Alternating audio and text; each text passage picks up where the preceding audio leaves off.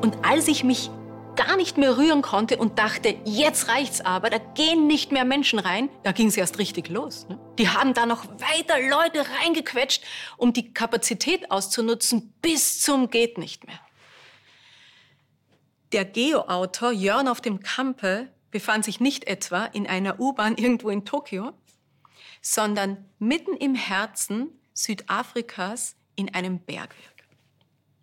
Die Schächte der Moab-Kotzong-Goldmine reichen tiefer als in jeder anderen auf der Welt.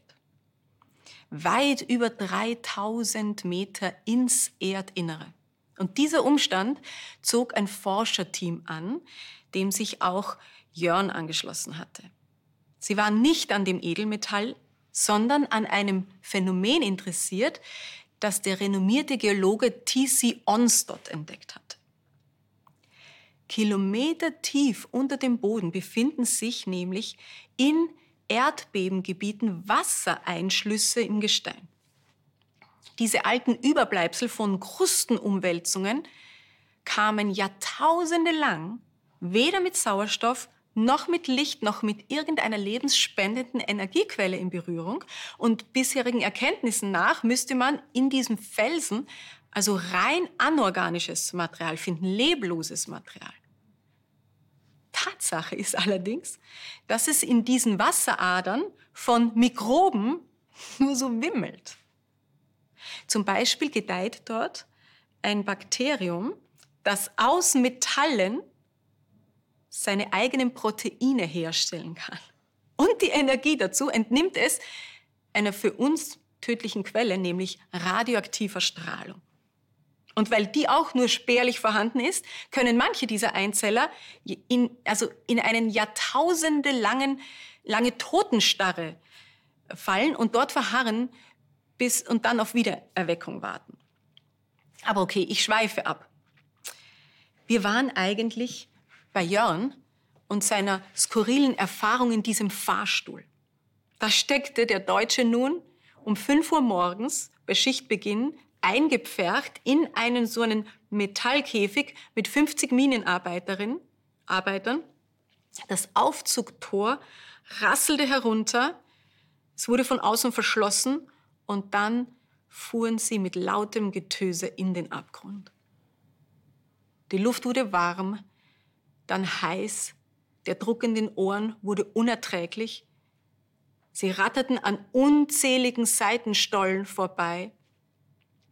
Und am Ende hatten sie tausende Meter Erdkruste über ihren Köpfen.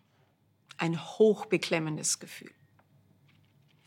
6000 Arbeiter fordern dort täglich den Rohstoff in drei Schichten. Zuerst fahren 2000 Fachleute nach unten und bereiten gezielte Sprengungen vor. Zu Schichtende müssen dann alle raus, dann wird gesprengt. Die zweite Schicht ist dann mit Aufräumarbeiten beschäftigt und die dritte Schicht im Anschluss tätigt Feinbohrungen und baut dann das Gold ab. Und dieser Betrieb läuft 24 Stunden am Tag. Jörn trat etwas benommen aus dem Metallkäfig, und da fiel sein Blick auf ein Plakat an der Stollenwand. Erstens, achten Sie auf illegale Sprengungen. Zweitens, melden Sie sofort, wenn Sie Maschinengewehrfeuer hören. Drittens, es ist verboten, Nahrungsmittel weiterzugeben. Der junge Reporter traute seinen Augen nicht. Er hatte die Geschichten über die Goldminenmafia für ein fantasievolles Gerücht gehalten. Aber diese offizielle polizeiliche Information bestätigte ihm, was er nicht hatte glauben können.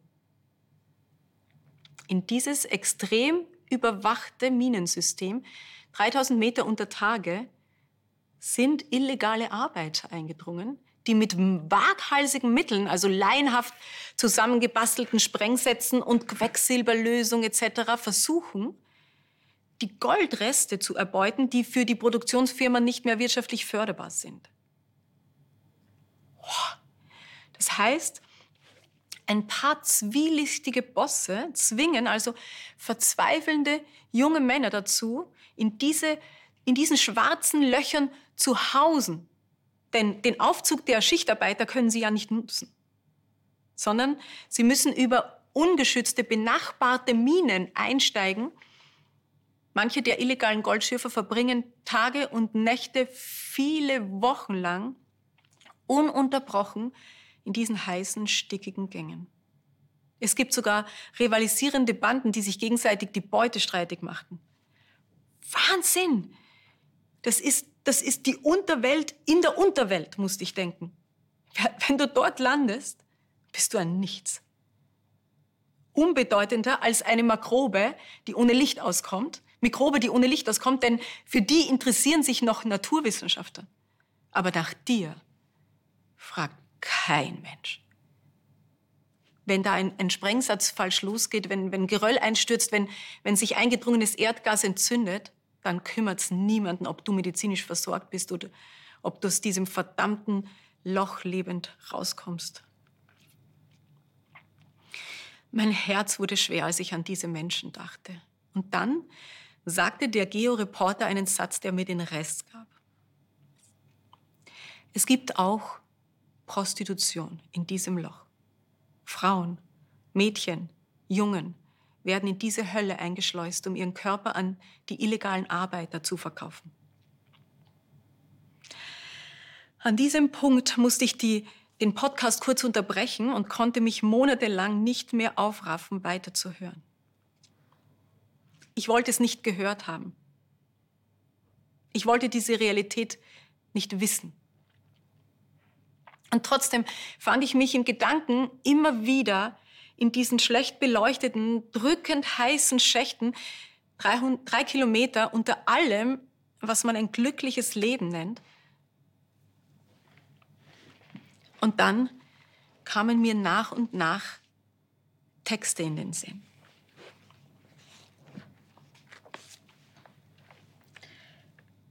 Das Volk das in der Finsternis lebt, sieht ein großes Licht. Hell strahlt es auf über denen, die gänzlich ohne Hoffnung sind. Denn uns ist ein Kind geboren. Als dieses Kind, als Gottes Sohn kam, da kam er speziell für das Volk, das in der Finsternis wohnt.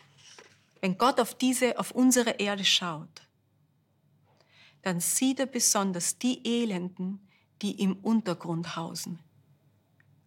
Der Gott, der, der weiß, wie viele Bakterienarten auf anorganischer Basis überleben, der weiß auch, wie viele Menschenkinder da unten ohne menschliche Fürsorge überleben müssen.